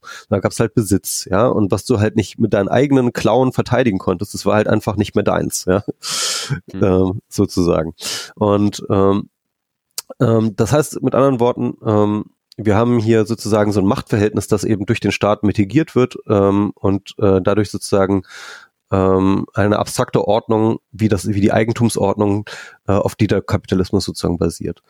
Und ähm, wenn wir jetzt ein System haben, das aber eben nicht mehr auf Eigentum angewiesen ist, weil es sozusagen seine eigenen Durchsetzungsmechanismen mitbringt, und das ist der Witz, äh, dass Plattformen ihre eigenen Durchsetzungsmechanismen mitbringen. Ähm, äh, also weil zum Beispiel Facebook äh, alleine den Zugang zu den Nutzern hat. Genau, weil Facebook einfach faktisch sozusagen den Zugang zu den Nutzern hat, zu unserer Aufmerksamkeit, zu unseren Daten, sind sie die einzigen, die halt Geld dafür bin, äh, nehmen können, ähm, äh, das zu machen. Ja, und ähm, und das heißt mit anderen Worten, äh, der Staat spielt hier auch keine Rolle. Ja, und ähm, also ähm, es gibt natürlich die Debatten darum zu sagen, ja, wir müssen jetzt an persönlichen Daten jetzt Eigentumsrechte machen. Das ist ähm, äh, äh, da gibt's ja so sozusagen auch in dieser in bestimmten Privacy-Bewegungen so die Idee, wir müssen sozusagen die, die da Dateneigentum. Äh, Dateneigentum so ein bisschen am Urheberrecht orientiert, ne? Also ähm, äh, alle Daten, die ich sozusagen in der in meinem Leben imitiere, ja, werden dann sozusagen äh, mir zugerechnet als Eigentum und dann kann ich halt sozusagen mit diesen Eigentumsrechten herumgehen und rumwurschteln. Aber das würde ja am Ende des, nicht, des Tages nichts anderes machen, äh, nichts ausmachen, weil am Ende des Tages äh, würde einfach äh, nur der Status verändert werden. Ähm, dann würde eben äh, das, das, wo man da hinkommt, kann man halt, kann man einfach mal einen Künstler fragen, einen, Musik, einen Musiker fragen, wie seine Verhältnis zu Spotify ist, dann wird das halt so ungefähr so wird, werden. Ja? Mhm. Also es würde sich an der Situation nicht viel ändern, es würde sozusagen nur ein bisschen den legalen Status äh, verändern und äh, vielleicht würden wir ein paar Tröpfchen ähm, äh, abbekommen, aber das ist ja überhaupt nicht der Punkt. Ähm, ähm, darum geht es jetzt auch gar nicht. Es geht jetzt erst einmal sozusagen um diese ähm, rein abstrakte Unterscheidung, ist das jetzt noch Kapitalismus?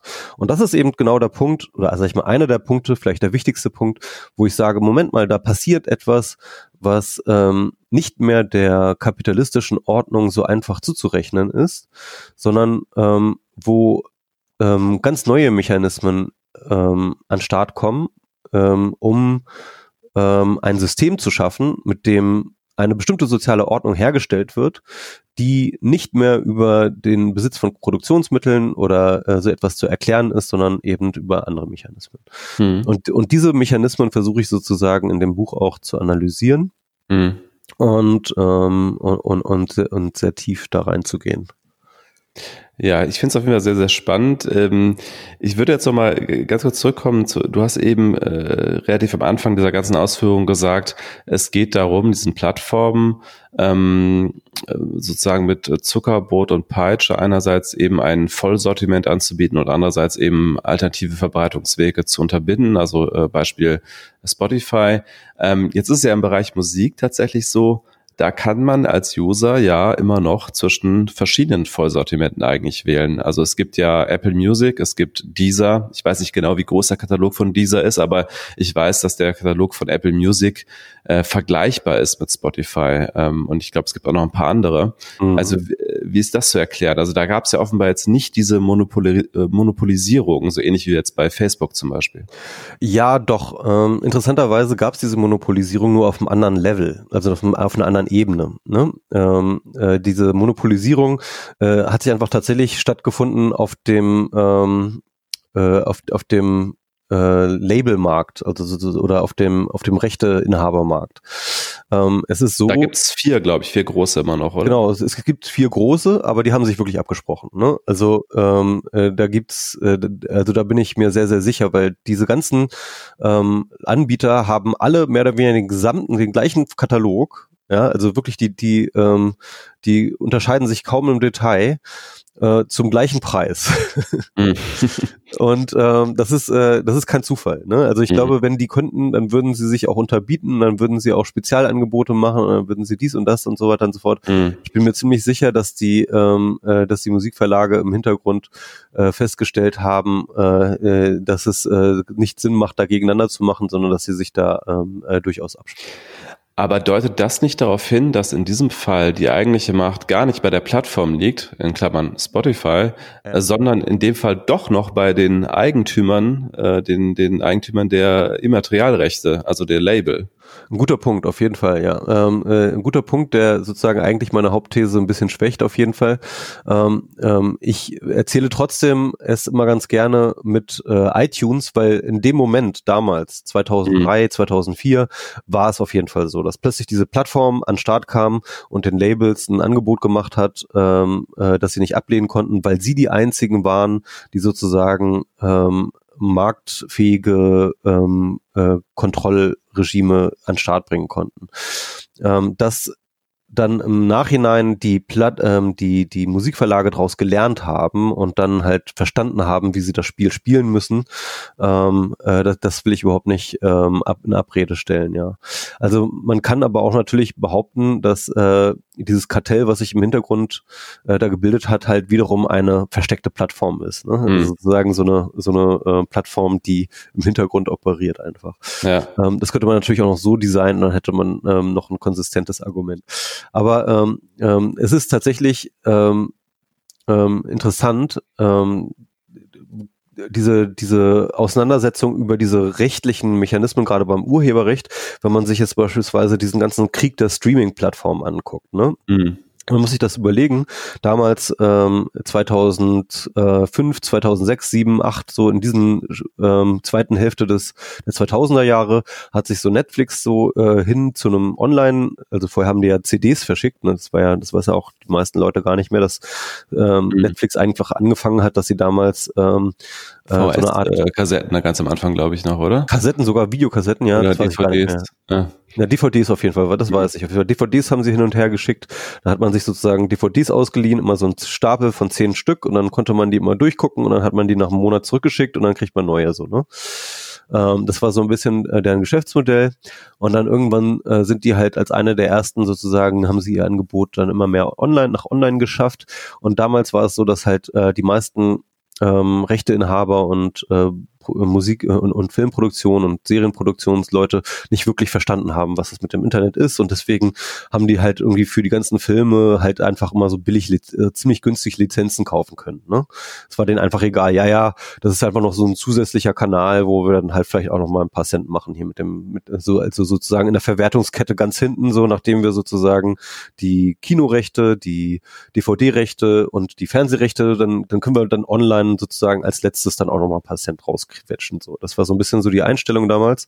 Und das hat Facebook, äh, das hat äh, Netflix groß gemacht, weil sie dann halt einfach dieses Vollsortiment plötzlich hatten mit äh, tollen Filmen, die sie dann zeigen konnten. Und das war dann äh, ja eigentlich der Start von Netflix. Das kam ja erst viel später, dass sie dann angefangen haben, eigene Serien zu produzieren. Und zwar dann, als sie nämlich bereits erfolgreich waren und die anderen Unternehmen äh, sozusagen gemerkt haben, oh, da geht ja doch was, da ist ja doch was Interessantes. Und dann äh, angefangen haben, halt mit ihren Lizenzen zu geizen und dann angefangen haben, zu, Lizenzen zu entziehen, weil sie dann gedacht haben, okay, wir können vielleicht unseren eigenen Ding aufmachen oder ähm, hast du nicht gesehen. Ne? Also das genau. heißt, plötzlich ging dieser Krieg um die Lizenzen los und dann mhm. fiel Netflix plötzlich auf, okay, ähm, wir haben gar keine Munition in diesem Krieg, weil die Munition ist halt sozusagen eigene, Content, ja. eig, genau, eigene Lizenzen zu haben, weil dann kannst du nämlich auch mit anderen traden, dann kannst du halt auch sagen, pass mal auf, ihr kriegt House of Cards äh, Zweitverwertungsrechte, dann kriegen wir für eu von, von euch, äh, keine Ahnung, Friends oder was weiß ich, ja. Also diese äh, diese, diese, diese Kuhhandel, die dann halt stattfinden, ähm, allein dafür brauchte Netflix dann sozusagen eigene Lizenzen und das als eigenen Content. Und äh, mittlerweile haben wir da auch eine interessante ähm, Situation. Wir haben jetzt keine Ahnung, wie viele, ähm, fünf oder so wirklich groß äh, ambitionierte ähm, Streaming-Plattformen ne, mit Disney Plus und äh, Apple ist jetzt auch in dem Markt drin und äh, äh Hulu und hast nicht gesehen. Und, äh, und, und jetzt jedenfalls, ähm, das ist ja auch so interessant, wie, wie, wie Disney plötzlich äh, an, einfach angefangen hat, ihre ganzen Lizenzen aus dem Markt rauszunehmen. Ne? Also für ähm, das ganze Marvel-Universum, für Star Wars, für die ganzen Serien und so weiter und so fort, wie sie alles sozusagen gehortet haben, um dann sozusagen mit ihrem Disney Plus sozusagen so diesen exklusiven Zugang zu deinen äh, Superhelden zu machen. Und ja, also, also das ist interessant, weil ich glaube, jetzt wird das ähm, äh, weil wir da tatsächlich sozusagen so eine Auflösung des Plattformmodells haben. Genau, das wollte ich mich auch gerade sagen. Also da, da, da kommen wir ja quasi von einer allmächtigen Plattform, nämlich Netflix, äh, die ein Vollsortiment geboten hat und durch diesen Content War äh, sind wir da inzwischen, aber da gibt's ja dieses Vollsortiment gar nicht mehr. Also ich als Konsument äh, muss mich ja entscheiden zwischen einer Handvoll Angeboten und egal für welches ich mich entscheide, ich habe nicht alles. Also anders als im Bereich Musik. Ja, ich würde sagen, äh, man könnte vielleicht sagen, äh, der Streaming-Markt wird da gerade wieder rekapitalismusisiert. Hm, ja. Aber, und das ist das Interessante, ähm, ähm, er wird dadurch natürlich auch immer schlechter benutzbar, ne? weil du irgendwann dann für alle Sachen Lizenzen haben, sozusagen Zugänge kaufen musst um halt noch irgendwie einigermaßen up-to-date in der Popkultur zu sein. Das, ähm, was das Internet und vor allem Netflix ja echt gebracht hatte, war halt auch wieder so eine Art, ja, ein gemeinsames, ähm, gemeinsame Popkultur eigentlich, ne? Mhm. Funktioniert jetzt auch, genau. Und ich glaube, das wird jetzt auch wieder dazu führen, das ist meine These, dass äh, File-Sharing wieder wichtiger wird. Also da ja, da, da gibt es auch schon, soweit ich weiß, äh, Daten dazu, dass ähm, jetzt in den letzten Jahren, ich glaube, das ist so eine Entwicklung seit ungefähr zwei Jahren, als Amazon so richtig eingestiegen ist in diesen Content War, ähm, äh, dass sich halt die ähm, die, die äh, Content-Plattformen fragmentiert haben und dadurch äh, auch die äh, BitTorrent und File-Sharing-Szene wieder Auftrieb bekommen hat, auf jeden Fall. Wenn man nämlich jetzt gerade alles sehen will, dann muss man halt doch wieder, entweder muss bei sehr vielen Diensten ein Abo abschließen oder man äh, weicht dann doch wieder auf das Illegale aus. Ja, ein VPN kostet nur fünf Euro, wollte ich mal ganz kurz. Äh, also, ein guter ja. VPN kostet nur fünf Euro im Monat. viel günstiger als ja. Ähm, genau. Aber ja. wenn wir jetzt noch mal ganz kurz zurückkommen auf diese Frage, was ist denn jetzt das, was Kapital sozusagen in dieser digitalen Ökonomie ersetzt, dann ist das ja, äh, je nachdem, was wir uns anschauen, doch noch ein bisschen was anderes. Also wenn wir uns Musik anschauen, haben wir ja gerade festgestellt, da ist ja das Eigentum an den Rechten, an den Nutzungsrechten anscheinend doch noch relativ wichtig, ähm, weil die Labels ja immer noch eine sehr mächtige Stellung haben und offenbar den Plattformen in dem Fall auch die Bedingungen äh, diktieren können. Äh, Im Bereich der ähm, Streaming-Dienste ist es eigentlich ganz ähnlich. Da scheint äh, Content immer noch King zu sein. Also äh, die Amazon, Apple, Netflix, die stecken Milliarden in Inhalteproduktion nicht umsonst, damit sie da exklusive Inhalte haben. Auch da geht's ja wieder um äh, das Eigentum an diesen, äh, an diesen immateriellen Gütern. Ähm, anders sieht's aus bei, sagen wir mal, Google oder Facebook. Also da geht's ja, bei Facebook geht's darum, den Zugang zu den Nutzern zu haben, überhaupt mal dieses Netzwerk zu haben. Hm. Ähm, da geht's dann vielleicht eher tatsächlich um, ja, äh, geistiges, nee, nicht mal geistiges Eigentum. Eigentlich geht's ja wirklich nur um, um den Zugang zu den Nutzern, oder? Genau, ja. Also ähm, das ist das ist eben die Sache. Also ich, ich würde auch zustimmen. Also ich glaube so bei den Streaming-Plattformen und bei ähm, äh, auch auch Musikmarkt kann man vielleicht davon reden, dass es sozusagen eine Rückkehr des Kapitalismus gibt sozusagen. Ja, also mhm. äh, der Kapitalismus kommt ganz groß zurück. Ähm, bei ähm, den ähm, äh, bei den anderen Plattformen ist das noch so eine noch eine offene Frage auch, ne? Weil es gibt ja zum Beispiel auch die ähm, es gibt ja auch diese Bemühung oder diese, diese Überlegung zum Beispiel von Facebook, auch so sein Geschäftsmodell umzustellen. Ähm, die Idee mit dieser Währung, Libra, ich weiß gar nicht, was da habe ich jetzt auch schon lange nichts mehr von gehört. Hast du das schon mal? Ja, es gab immer wieder Wasserstandsmeldungen, dass irgendwelche Projektpartner ausgestiegen sind. Das habe ich auch mal gekriegt, ja. Andere sind wieder eingestiegen oder dann neu zugekommen. Es gibt aber bisher nichts äh, außer Wasserstandsmeldungen, soweit ich das verfolgt habe. Ja, genau. Also ähm, was ich ähm, ich, ich versuche das mal sozusagen auf so einer abstrakteren Ebene zu formulieren, um, ähm, äh, um damit am meisten einzufangen. Hm. Ähm, die Geschäftsgrundlage von Plattformen ist halt tatsächlich, ähm, wie, was ich vorhin halt ein Graph genannt habe. Graph, ne, im Sinne von ähm, ein Netzwerk, ja, ein Netzwerkgraph, ähm, hm. Facebook hat ja früh angefangen ja. davon zu reden, dass sie den genau, Social Begriff eigentlich vor allen Dingen. Den, den Social Graph, äh, äh, dass sie den äh, sozialen Graphen ähm, mehr oder weniger monopolisiert haben. Also das heißt, äh, wer kennt wen, wer ist mit wem befreundet und solche Geschichten. Wer kommuniziert mit wem und so.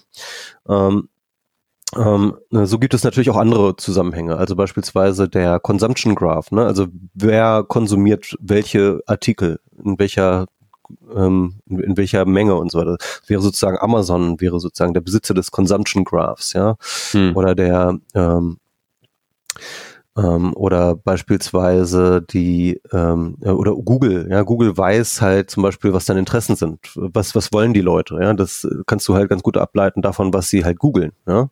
Das heißt also, du, hast da sozusagen so ein Netzwerk Graphen von äh, Interessen und Menschen, ähm, wie die miteinander zusammenhängen. Und das sind natürlich alles ähm, Graphen, die ein bestimmtes Wissen ähm, generieren und der Zugriff auf diese Graphen oder die, der Zugriff auf die Erkenntnis aus diesem Graphen kannst du dann wiederum vermarkten. Und das ist das, was Google und Facebook tun, ne? ist halt sozusagen diese, äh, äh, diesen Zusammenhang. Ähm, äh, wir haben den, das Wissen über diese Zusammenhänge und ähm, mit diesem Wissen können können wir äh, andere dazu befähigen, beispielsweise Werbebotschaften zu platzieren. Ja?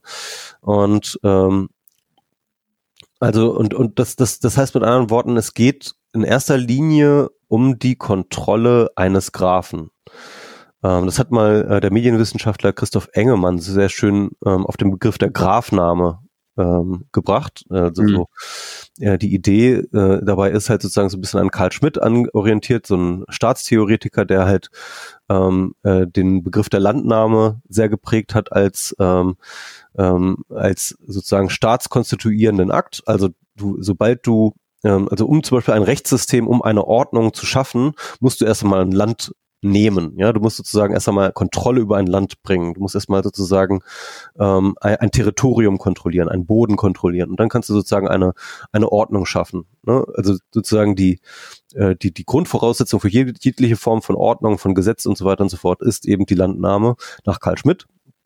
Und, ähm, und äh, das gleiche ist sozusagen im Netz, wäre dann sozusagen das Äquivalent, wäre die Graphname. Du brauchst sozusagen, um ähm, eine Ordnung zu erschaffen, in dem Fall sozusagen so eine Plattformordnung, wäre, ist halt sozusagen die Graphname von, von, von Nöten.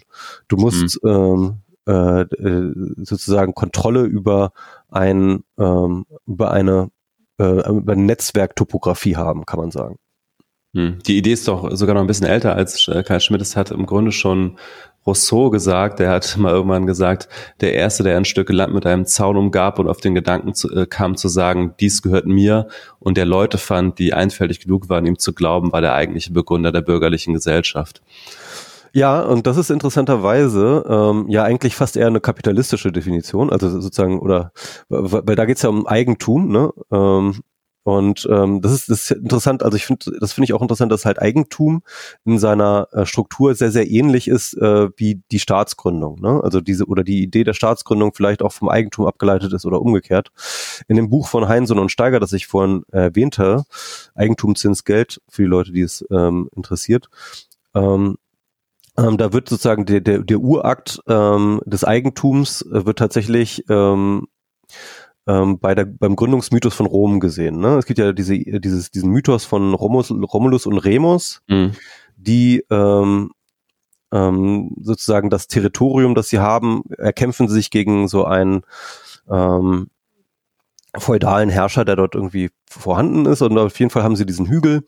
Und dann fängt ähm, Romulus an, ich, Romulus oder Remus, ich weiß nicht, einer von beiden, äh, fängt dann an, ähm, Parzellen abzustecken auf diesen, auf diesem neuen Land, ja, irgendwie so, so steckt er dann sozusagen äh, Parzellen ab und sagt, okay, ähm, wir machen jetzt diese Parzellen und die teilen wir unseren Leuten zu und das ist dann deren Eigentum, ja.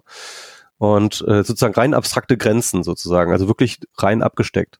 Und ähm, ähm, Remus, ich sage jetzt einfach mal Remus, vielleicht ist es auch andersrum. Auf jeden Fall, einer von den beiden springt dann ähm, sozusagen immer hin und her zwischen diesen Grenzen, um halt einfach sich darüber seinen Bruder lustig zu machen. Haha, guck mal, das ist ja überhaupt gar kein, äh, das ist ja alles nur Quatsch, das ist ja alles abstrakt, äh, ich kann mich halt einfach nur nicht dran halten und so weiter und so fort. Woraufhin dann Romulus ihn erschlägt. So, das ist mhm. so, so die, die Sage, ne? Und mhm. damit ist eigentlich Eigentum geboren, weil äh, sozusagen, du hast sozusagen diesen abstrakten. Eigentum durchgesetzt, ja. Genau, da wurde das Eigentumsrecht wurde sozusagen durchgesetzt und es musste sozusagen durch einen Gewaltakt auch erst einmal ähm, äh, plausibilisiert werden, dass diese, äh, äh, dass das jetzt halt auch ernst gemeint ist und dass, dass, dass äh, die Ordnung oder der Staat bereit ist, dieses Eigentum durchzusetzen. Mhm. Genau, aber ähm, bei Karl Schmidt ist es halt noch ein bisschen anders gemeint, weil es halt äh, sozusagen nicht nur um äh, sozusagen die ähm, kapitalistische Ordnung auch geht, das ist sozusagen erst im zweiten Schritt, ja. Er meint halt sozusagen, ähm, es ist überhaupt erstmal der Schritt, überhaupt eine Ordnung zu machen. Ne? Also ob mhm. diese Ordnung dann kapitalistisch ist oder nicht, ja, ob mhm. du dann da nochmal Eigentumsrechte garantierst oder nicht, das ist ja erst einmal erst im zweiten Schritt relevant. Egal welche Ordnung du schaffen willst, egal welches Gesetz du schaffen willst, ähm, äh, du brauchst erst einmal sozusagen diesen Akt der Landnahme. Und ähm, Genau, und äh, das, das wollte ich, ja, damit war ich eigentlich schon zu Ende. Okay.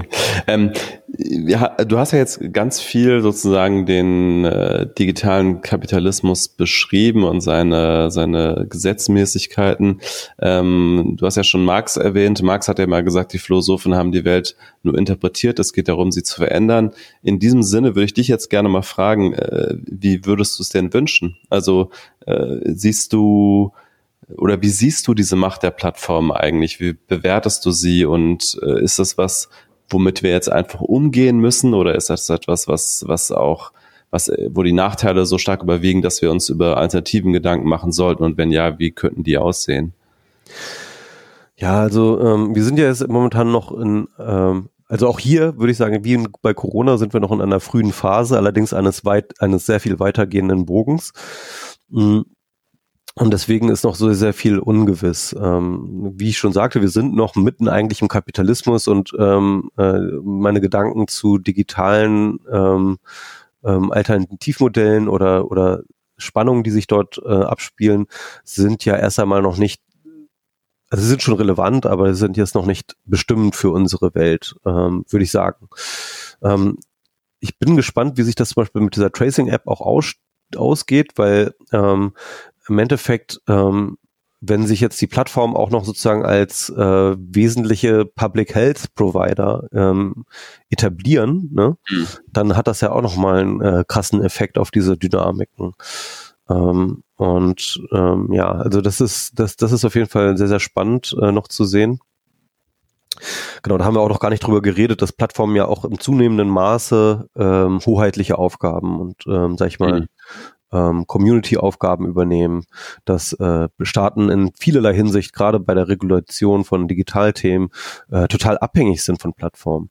Dass äh, eigentlich die Plattformen ja immer mehr auch zu so Hilfs-Sheriffs werden von ähm, Regulierungsmaßnahmen, die in den Staaten äh, stattgefunden äh, die den Staaten ausgedacht werden, von den Parlamenten ausgedacht werden, aber dann von, von Plattformen umgesetzt werden. Beispielsweise am krassesten sieht man das ja bei diesen Upload-Filter-Diskussionen, die wir letztes Jahr gehabt haben, wo dann plötzlich sozusagen Gesetze beschlossen werden, wie Plattformen gefälligst ähm, urheberrechtlich ge äh, ähm, äh, gefleckten Content automatisiert sperren soll und ähm, wie das aber im Endeffekt eigentlich ja nur dann funktionieren kann, wenn das halt große Plattformen umsetzen. Ne? Also ähm, und auch darauf gezielt ist, dass halt ähm, die Regulierung eigentlich durchgeführt wird von den Plattformen.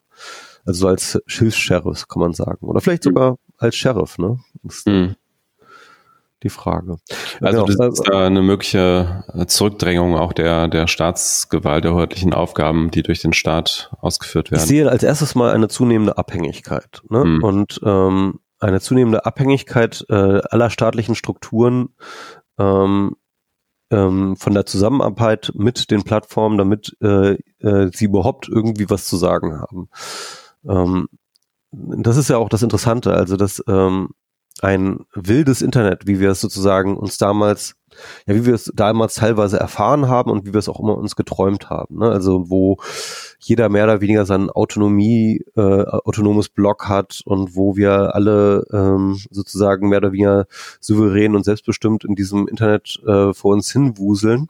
Hm. Ähm, das wäre ja ein, das war ja tatsächlich ein, ein totaler Kontrollverlust für die Regierung. Ne? Also wie, wie willst du da ähm, überhaupt jemals richtig äh, Regeln durchsetzen?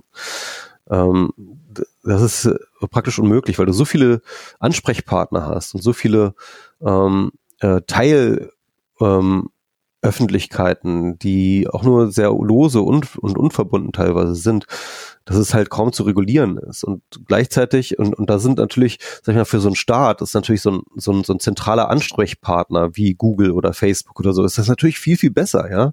Wenn die einfach zu denen hingehen und sagen, pass mal auf, ihr macht jetzt das und das und dann ähm, hast du das einmal geregelt für Milliarden von Menschen. Und ähm, das ist, äh, das ist ja auch so eine, so eine Sache, die dabei auch mal nicht, äh, die da auch immer vergessen wird bei der, äh, bei dieser Frage. Das heißt also, diese Konzentration, diese Machtkonzentration bei den Plattformen kommt den Staaten in gewisser Hinsicht oder in vielerlei Hinsicht ja auch zugute. Hm. Deswegen gibt's auch so eine, so eine, so eine Hassliebe, glaube ich, äh, zwischen Staaten und Plattformen. Also vor allem von Staaten aus. Ne? Also sie, sie hassen die Plattform, weil ihnen, ähm, weil sie ihnen schon irgendwie, weil sie merken, dass sie da ähm, so sozusagen ähm, einen Machtverlust erleiden, ja.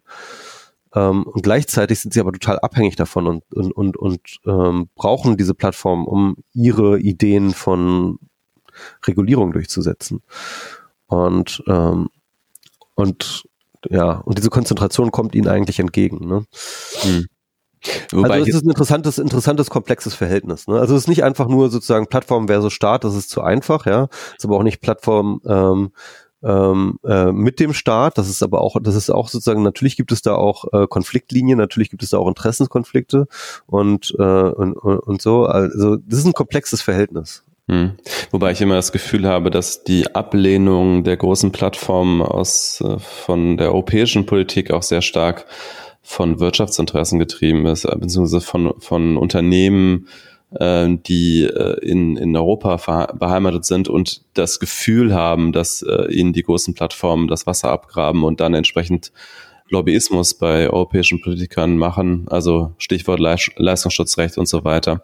Ähm, da sind, glaube ich, auch viel solche wirtschaftlichen Erwägungen im Hintergrund und das ist auch viel Industriepolitik letztlich, ne? weil Google hat nun mal seinen Sitz in den USA und nicht in Europa. Ja, ja, total. Also das ist, äh, das ist definitiv äh, ein wichtiger Faktor bei der ganzen Sache, ja. Michael, vielen Dank. Wir haben lange gesprochen. Wer mehr von dir hören will, du hast auch einen eigenen Podcast. Äh, mehrere. Ja, mehrere. Das, ja. der, der ich kenne, Planet B bei 4000 Hertz. Was hast du denn sonst noch? Ähm, ich mache seit über zehn Jahren, also auch da in dem Bereich bin ich schon, äh, sag ich mal, ein Urgestein.